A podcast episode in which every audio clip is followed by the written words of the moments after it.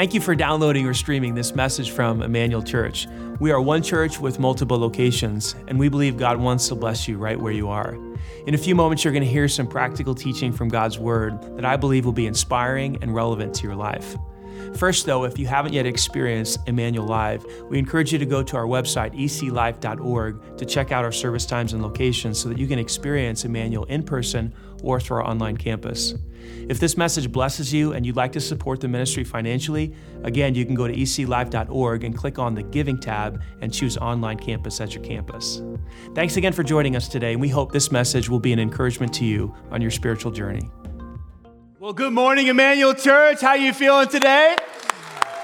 Man, it is good to be with you today. Let me ask you a question to start out today. Why can't I praise him as loud as I want? That's a good question, isn't it? Yeah, yeah. And if you miss Wednesday night, man, you missed something amazing in our worship night. Uh, during that song, we had a whole group of high school students down front right here, and I, I think it was the first ever mosh pit at Emmanuel Church. And so, can we give it up for our high school students right now? Just absolutely worshiping their hearts out. Why can't I praise him as loud as I want? To fan that flame. You guys are doing a great job. Clarence, you're doing a great job. Uh, all, of our, all of our student leaders are doing a fantastic job leading our high school ministry. If you're a high school student, you got to get engaged with our high school ministry and middle school ministry here at Emmanuel. It's called Verb. Check that out. Hey, if you are brand new with us today at any one of our locations, Franklin, Banta, Garfield Park, online here at Greenwood, we want to give you a special welcome. Can we give it up for all of, all of our first time guests? And we want to welcome those of you who drove all the way from Seymour and you're watching right now at Franklin. We welcome you. Can we give it up for Seymour right now, checking things out over at Franklin? We're in a series right now called Relentless Pursuit. We came up with this phrase about 12 years ago. We felt like it captured the heart of God, that God is on a relentless pursuit through Jesus Christ to help as many people as possible come to Christ and grow in Christ. The message Jesus gave us right out of the New Testament, right out of the book of Matthew, he said in a couple different places. Matthew chapter 4, verse 17, he says, Repent, which means to do a 180, which means to do a turnaround. Repent from living in your own little kingdom, your own little queendom, if, were, if you're a lady. And, and I want you to turn away from being your own boss, your own king, the one in charge of your life, and step into another realm, another kingdom where there is another king. A kingdom involves or, or assumes that there's a king, and his name is what? Jesus, right? And I want you, Jesus is saying, I want you to live under my rule and under my reign. And that is where you are created to thrive. That's where you become the person you're supposed to be. That's where you experience deep levels of joy, peace, strength. You're able to love those who are unlovable. You're able to walk uh, out of addiction. You're able to live a life without anxiety, without depression in the kingdom of God. You were designed to live in that place, like a fish was designed to live in water. Your true home was to live, is to live right now, not just after you die, but in the kingdom of God. Jesus says the kingdom is now at hand, which simply means you can take hold of it, right?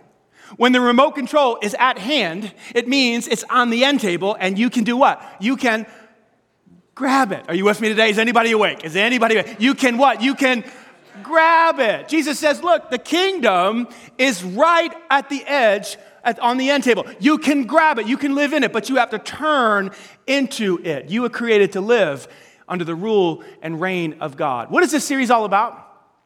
What this series is about is the reality that people are lost. They're out of place. That's what it means to be lost. They're not where they should be. People are not living in the kingdom of God. And Jesus came to take that which is out of place that which is lost and put it back where it's supposed to be, where it's found in the kingdom of God. And that's why when you look at the New Testament, you see Jesus spending extra time. He spent time with a lot of people children, teachers of the religious law, his disciples. He spent time with people who couldn't hear, couldn't see. They had leprosy. He healed them. But, but he spent extra time with the disreputables, the, those who didn't go to the temple, those who broke the law, those who were considered sinners or the scum of the earth. One time, Jesus was spending time with a guy named Matthew who was a tax collector but gave his heart to Jesus, changed his life. Matthew threw this big party for Jesus. And he invited all these, quote, disreputables to the party. And Jesus goes to the party, and some of the teachers of the religious law, the spiritual people, the pastors, and the priests, listen to what they say in Luke chapter 5. But the Pharisees and the teachers of the religious law, they complained bitterly. They didn't just say, oh, why is he doing that? They were like, why is he doing this? He's breaking all kinds of traditions and cultural rules. They complained bitterly to Jesus, Jesus' disciples. Why do you eat and drink with such, say it with me, scum? The dregs of society the prostitutes and the tax collectors. Why, why do you associate? Why do you have a meal with these people? Don't you understand that which is holy does not mix with that which is unholy? Jesus responds with an incredible statement, and it could be the mission of our church. Watch Jesus' response. He answered them and said, Come on, guys, healthy people don't need a doctor, sick people do. Is anybody aware that you are one of the sick ones today? I am. I, I am among the sick. I'm not the healthy one. I'm not the self righteous one. I'm not the holy one. And neither are you. All of us are the sick ones. Jesus, I came for those who are sick, not the healthy. He said, and then he continues and says this I didn't come, or, or I didn't come to call those who think they're righteous. See, that's the problem with most of us. We think we're righteous. But I didn't come for those, but I came for those who know, they know that they are sinners and need to, say with me, they need to repent. Do you know that you need to repent? Stop living in your own kingdom? And that's why life isn't going well for you. You have to turn out of that and step into the rule and reign and life with God. That's who Jesus came for. And that's why he was spending extra time with people who were lost. That's why he got the reputation of being a drunkard and a glutton and a friend of sinners, which he was neither of the first two. Jesus, Jesus was not a drunkard and he was not a glutton, but he was always having food and drink and parties with these people because he was a, he was a friend of sinners. In another situation we looked at last week, Luke chapter 15, Jesus is preaching and a bunch of these disreputables come out to listen to him and they loved being around him. Those who were not like him liked him. Interesting. And so, again, the religious leaders of the day, they start to criticize why is he eating with these people? Why is he spending time with these people? And the, Jesus responds with three stories. We, t- we looked at the first one last week one about a sheep, one about a coin, and one about a lost son. We're going to talk about the lost son next week. Today, I want to talk to you about the coin. Luke chapter 15, let's pick it up. Jesus tells this story. Or suppose a woman has 10 silver coins and loses one. What does it mean to be lost? To mean out of place, not where you should be. Won't she light a lamp and sweep the entire house and search carefully? And I love this word. Don't just look over words in the Bible. Watch it. Ready? Say it with me. Until. One more time. Until. Why would she search carefully until she finds it? Because the coin. I have a coin somewhere. Yeah, here it is. The coin, the silver coin, which is called a drachma back in those days, the coin was of extreme value, which doesn't make sense to us because we're like, okay, it's a coin. If you lose it, okay, you might search for it for 10 minutes, 20 minutes, 30 minutes, but then, you know, you move on with your day. Well, that's because we don't understand the context of what was going on back then. See, back in those days, uh, the average Palestinian home back in, you know, ancient Palestine was very, very poor. And one coin was a whole day's wage. And so to lose the coin was the difference between your children eating or going to get or going to bed hungry. And so this was of extreme value. And another situation, there's two options. One was that this was actually a full day's wage. The other was that women would, would, would create this, uh, this traditionally, that they would create a headdress with 10 silver coins and they would put it on their heads. And it was sort of like a wedding ring. And when a woman would get married in those days, this would be a precious symbol of their marriage. Ladies, it would be like you losing your wedding ring. Very, very similar. So it's of extreme value, whether it was part of her headdress or it was going to feed her children. It was so important that she would search carefully until she found it, which explains the joy when she does find it. Listen to what Jesus says. And when she finds it, she will call her friends and neighbors together, and what will she say? Rejoice with me because I have found my lost coin. That which was lost was so important, it was worth an all out search. And when she finds it, her, her heart is filled with joy. And then Jesus says these powerful words. And again, these words are to his critics, to the religious leaders and the teachers of the day who thought they were righteous. He says this In the same way, there is joy in the presence of God's angels when even one sinner does what? Repents. Here's Jesus' message to, to, the, to the critics God is like this woman. which was an incredulous thing to say back in those days because women had very little value. There was, they were like children and women, and the whole society was men centered. And so, so to equate God with a woman was just blowing their minds. But he says, God is like this woman whose heart is filled with joy because that which was out of place, her coin, was put back in its proper place and it was worthy of a party. That's how God is. That's how God feels when one of you, one of me, one of us, one of His who is lost repents and steps into the kingdom of God. Now, I can end the talk right there. It'd be decent talk, right? Like, okay, I get it. I should go relentlessly pursue people because they're valuable. They're like a lost coin. And that'd be good. Like, write the names on the board and let's get out, let's pray and let's get out of here. But there's one other thing I have to mention about this coin that's different from the sheep from last week. And it's different from the son we're going to talk about next week. In your notes, here's what I want you to see the coin didn't know it was lost, and neither do most people. See, the sheep I mean, the sheep is dumb. Sheep, sheep are dumb animals. Uh, but the sheep at least knew, it was like, hey, where's my guys? Oh no, how did I get here? I wandered away, you know, I was eating some grass. Before you know it, you know, I'm lost. And the sheep knows it's lost. And the son, next week, we're going to look at the son. The son, it, it was his idea to leave. Like he knew exactly, like he made a plan. I'm going to leave my father.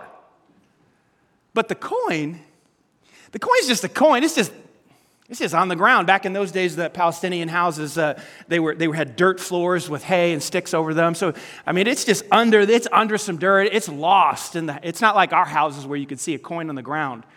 She's sweeping and sweeping and sweeping, trying to find this thing. It's down there. It doesn't even know it's lost. It has no consciousness, no awareness of its condition. And have you noticed that most people are like that in your life?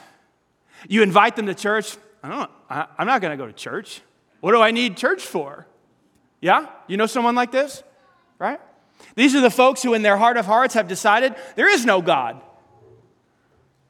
I don't think there is. There's a lot, there's a lot of evidence that proves that, that God doesn't even exist. And if they're not full blown atheists, then they're agnostic, which basically means, ah, it's not that I don't believe, it's just there's not enough evidence that God exists. So I'm not going to even go to church. I'm not going to pursue. You can do, hey, you do you. You go to church, but leave me out of it. See, I, these, are, these are the folks who think that life is all about who you know and what you have. You know these folks? They take pictures of themselves when they're next to somebody famous, and they know, I know this person, I know them, I know them.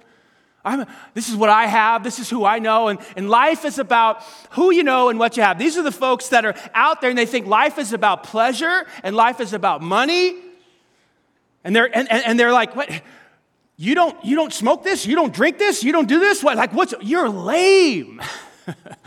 I remember one time in high school, uh, this is before I became a Christ follower, there was this girl, her name was Robin, and, and I tried to ask her out, and, and she kept saying no. I'm like, what's wrong with you, girl?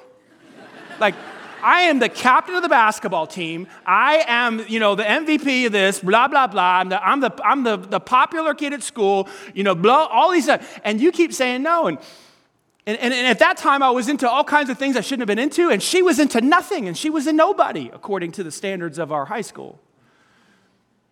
But she said no. She had something that I did not have. I thought she was a loser.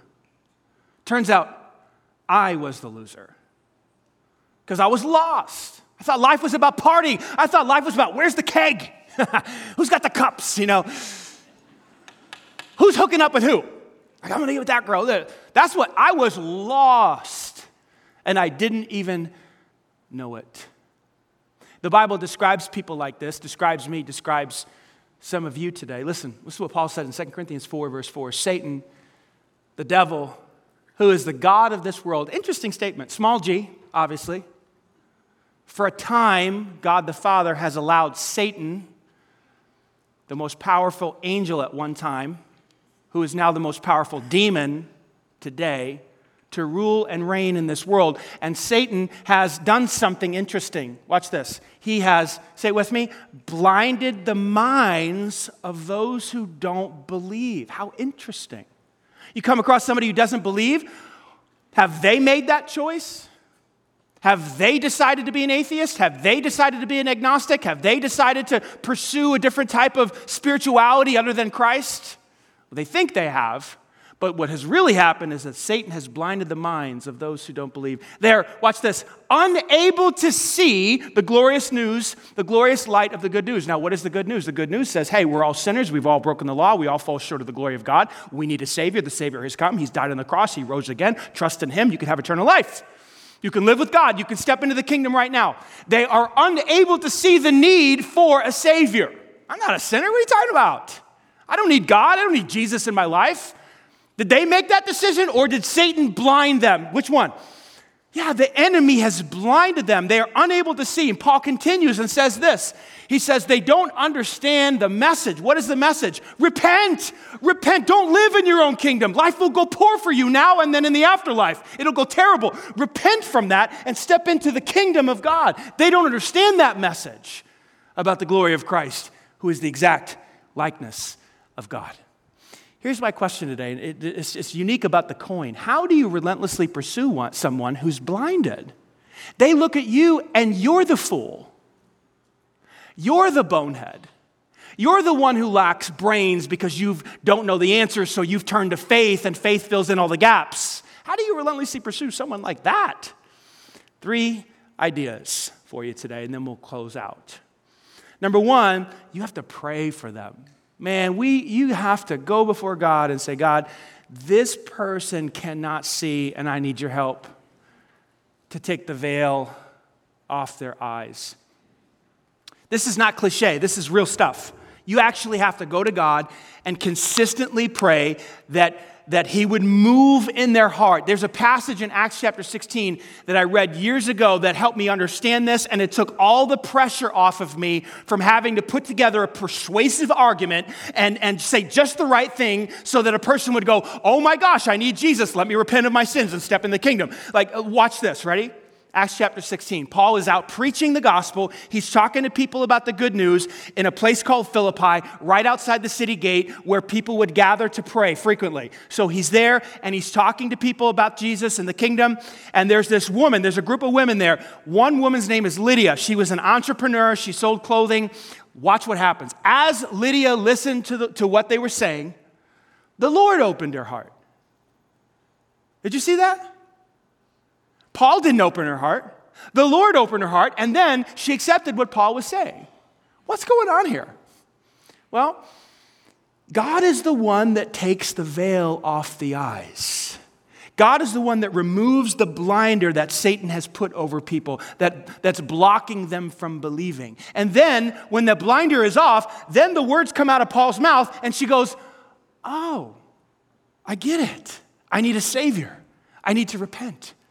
And so, what does this tell us? This tells us that it's not all up to you, and it's not all up to me. Before I pray, before this service, I prayed, God, if there's anybody watching today at Garfield Park, at Banta Franklin, wherever, here at Greenwood, online, across the country, and their eyes are blinded, remove the blindfold. That was my prayer this morning before I got up here. My prayer wasn't, God, give me such persuasive words that people can't help themselves but drop to their knees and say, I need Jesus. I'm not that wise. I'm not that smart. I'm not that good with words. God is the one who must do this. He opens the heart. He opened your heart, yes or no? Did he not open your heart to understand the words that someone said to you about the gospel? He absolutely did. So we pray. Number two, we serve them. We serve their socks off, okay? We, we, we look at this person who's a lost coin, they don't even know they're lost, and we try to figure out what's going on in their life, and then we try to meet that need. Do they need babysitting? Do they need gas money? Do they need help paying the rent? What is going on? Do they need encouragement in their life? This coworker, this brother, this sister, whatever. Why? Because when we serve them, we're really showing them that we love them, and love creates the credibility to speak into their life, into the future. Does that make sense? Listen to what John said in 1 John chapter 3, verse 18. Dear children, let's not really say we love each other. Hey, I love you, I love you, I love you. That's cool. I think we should say that, okay? I love you guys. I do. I think we should say I love you as much as possible. But John says, don't just be a I love you machine. Actually, show your actions or show the truth of your love by your, say it with me, your actions. Actions speak louder than words. People don't care how much you know until they know how much you care. Yes? So when you when you have someone who's a lost coin and they don't believe in Jesus, they're atheist, agnostic, or whatever they are, you serve them. And what that does is that builds credibility for you to one day in the future speak into their life. A few years ago, I read a book called Conspiracy of Kindness by Steve Sjogren. And this book is all about evangelism. It's all about sharing your faith, but he takes a different perspective. He talks about this idea of servant evangelism. Listen to what it is servant evangelism, demonstrating the kindness of God by offering to do some act of humble service with no strings attached. This is what Impact Week is all about. This is why we get all of you together, or we try to get as many people as possible to sign up and go into the community and serve so that we can till the soil of people in the community so that we will have credibility to speak the message when the time is right. So we pray for them, number one, and then number two, we serve their socks off. I tell my kids all the time listen, tell your mom that you love her, but then unload the dishwasher. like it just like look around like prove your love to your mom by serving her. Don't just say it. Okay you get that? Get that? Say got it. I got it. Got it? All right number three number three. Let's talk about number three. Have a conversation with them. At some point you got to open your mouth. People don't come to faith unless they hear the message. At some point, you have to talk about the kingdom. At some point, you have to speak the truth about what the gospel is. And I know a lot of us struggle with this because we think, yeah, but if I open my mouth, they're going to think I'm a religious fanatic. They're going to think that I'm judging them. They're going to, what if they ask me a question I don't have an answer to? I don't know the Bible as good as Pastor Danny, blah, blah, blah, blah, whatever. You know what all that is? A bunch of excuses. because we are called to speak the message when the time is right. Listen to what Paul said in Colossians chapter 4. He's talking to a group, he's talking to a church. This letter, Coloss- Colossians, is written to a church in Colossae. Listen to what he says. Pray for us too that God will give us as many opportunities to what? Speak. Paul was looking for chances, opportunities to speak the message about the mysterious plan of the gospel, the mysterious plan of Christ. Give me up more opportunities, Lord, at one o'clock, at five o'clock, at nine o'clock to talk about the gospel with someone. He was looking for opportunities. Then he continues in verse five and he says this Live wisely. Now he's talking to the Christians in Colossae. Live wisely among those who are not believers, serve them. Like, live in such a way that your message is credible and make the most of every opportunity. What opportunity is he talking about? He's talking about the opportunity to speak. If there's an opportunity to talk, take it, he says. And when you take it, when you have the conversation, let your conversation be gracious, gracious and attractive. Why? So that you will have the right response for everyone. When we talk, our words have got to be sweet to the soul. We've got to talk about it. And I know this gets real awkward and makes people nervous, but it's, it's what we are called to do. But when you serve people well and when you've prayed for them, the conversation becomes much easier. Now, let me give you a couple thoughts about a conversation. When I sit down or when I talk to somebody, and I usually have about three to four conversations every single week. I just I pray for opportunities, then I look for opportunities, and I take those opportunities. And I talk to all kinds of people uh, at, uh, in every realm of life. When I have those conversations, I don't preach at people. I don't tell them, let me explain to you how to live in the kingdom of God and, you know, be a Christian. I don't, I don't say that. Here's what I say I say, uh, what's your church background like? What's your story? What kind of church did you, what kind of church did you grow up with? Oh, you didn't go to, you didn't go to church. Oh, you went to a really strict church. What was that like? Did your parents go? Did your siblings go? And I ask questions. Why? It's real simple. Everyone loves to tell their story. now I'm now I'm interested in them. I'm not preaching at them. I'm just saying, tell me, tell me your story. Well, when I was growing up, I went to this church. The guy was like, he, you know, he'd yell at you and tell you you were going to hell every Sunday. couldn't drink, couldn't smoke, couldn't listen to rock music, you know. So I got a tattoo and they ran me out of the place, you know. Well, that lets me know, that lets me know everything I need to know about how to present the next idea to them, right? Well, I grew up in this kind of church. We, when we grew up, we didn't go to church at all, right?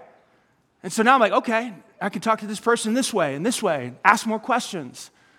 The best conversations I have are in the sauna at the gym. Everyone is very vulnerable in the sauna. Some people have no clothes on at all. Now, get that image out of your head. Sorry, sorry, sorry.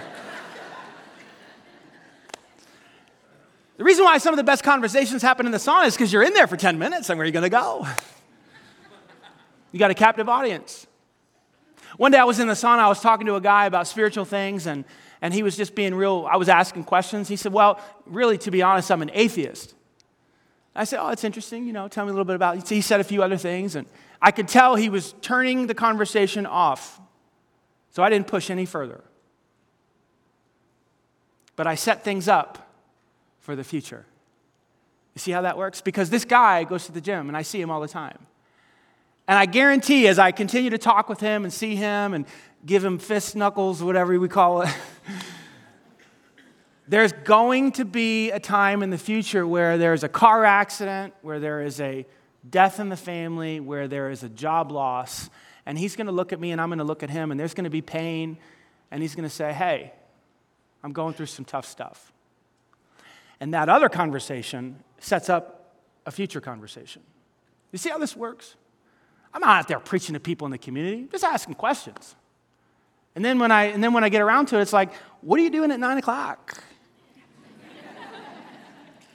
How about 11?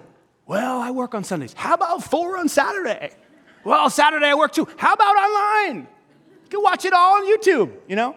I mean, they, they don't have a way out of that, you know what I'm saying? So there's just, we have an answer to every, every one of those objections. Have the conversation. Why am I so bold? Well, you're the preacher, Pastor. That's why you're so bold. No, no, no, no, no, no. Get that out of your mind. You want to know why I'm so bold? People are lost. They're not where they should be. They're supposed to be in the kingdom, they're, and they're not in the kingdom. If they should die without Christ, they perish. We talked about that last week. Why am I so bold and brave to have conversations? Because it doesn't depend upon me. The Lord is the one that has to open our, their heart. I'm not going to say something that's so profound and so insightful that someone goes, oh my gosh, I'm going to become a believer now. Not going to happen. But when I do speak, the Lord is opening the hearts and taking the blinders off so that they can understand and they begin to pursue spiritual things. Is This making sense? Pray for them, serve them, and have a conversation. I want you to hear from somebody right now. Her name is Amber Campbell, and her sister relentlessly pursued her. And it was the, the, the, relentless invitation that led her to come to Christ and change her entire life. Check out her story.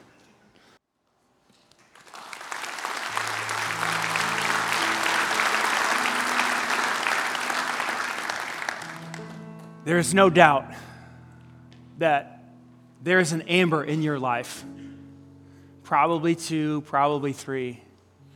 People that are one invitation away, one conversation away